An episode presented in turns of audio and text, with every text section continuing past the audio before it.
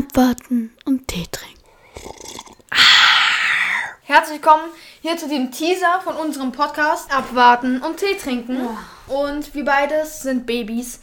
Wir werden aber auch von unseren Freunden anonyme Gangster genannt. Wir reden wirklich über Gott und die Welt. Am Anfang wollten wir über Deutschrap reden.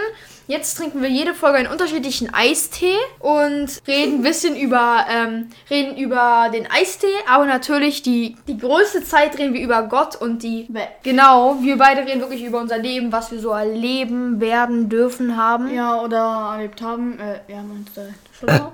äh, Wir beide sind, wir beide haben einen sehr Pipi-Kaka-Humor, sind halt aber auch noch Babys, muss man Mhm. dazu sagen. Und ich muss auch gleich Pipi-Kaka, weil ich zu viel Eistee getrunken habe.